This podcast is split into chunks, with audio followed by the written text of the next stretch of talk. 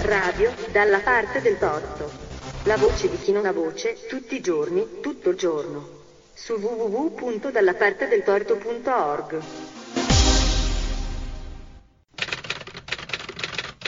L'editoriale di Gianluca Lanzi. Bentrovati.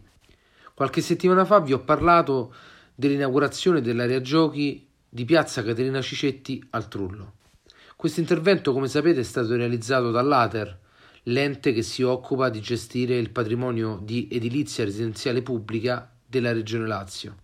Un intervento che è stato molto apprezzato dalla cittadinanza, un intervento che ha reso giustizia eh, ai cittadini, agli abitanti, ai residenti del Trullo, perché poco tempo prima l'area era stata smantellata dal municipio 11 che eh, riteneva di non dover più intervenire per riqualificarla. Perché torno su questa vicenda? Perché è simbolica, perché è rappresentativa di un approccio diverso tra amministrazioni pubbliche diverse.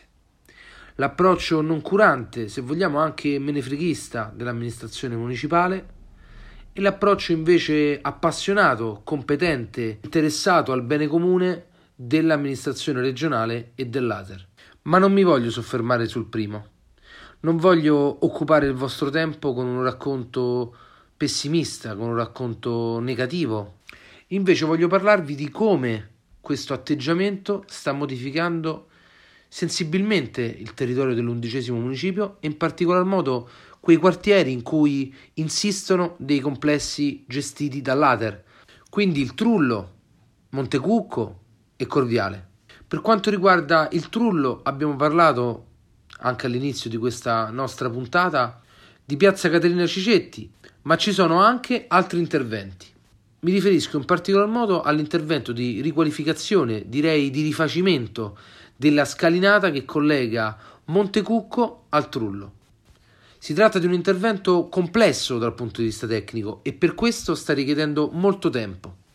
Però nei giorni scorsi i lavori sono proseguiti con un momento molto importante e significativo c'è stato il completo abbattimento di un'abitazione abusiva che occupava una porzione importante della strada e dell'area che eh, interessa l'intervento, ovvero in cima alla collina di Montecucco, quindi al termine di via Piero Calamandrei non ci sarà più un'abitazione abusiva, non ci sarà più una sorta di groviglio di automobili parcheggiate, alcune abbandonate, ma sorgerà una piazza dalla quale sarà possibile attraverso la scalinata scendere verso il Trullo. Questo era un intervento atteso da tanto tempo e ora grazie alla buona amministrazione si sta realizzando. Poco più avanti c'è un altro cantiere, anche questo opera dell'Ater, che sta realizzando la bonifica di un altro versante, se così possiamo definirlo, della collina di Montecucco. Mi riferisco al tratto compreso tra via di Montecucco e i lotti sottostanti. Qui c'era un ammasso di vegetazione incolta, rifiuti e rottami di vario genere. Salvaguardare l'ambiente e restituire decoro. Questo è il tratto distintivo del secondo intervento che si sta realizzando tra Trullo e Montecucco.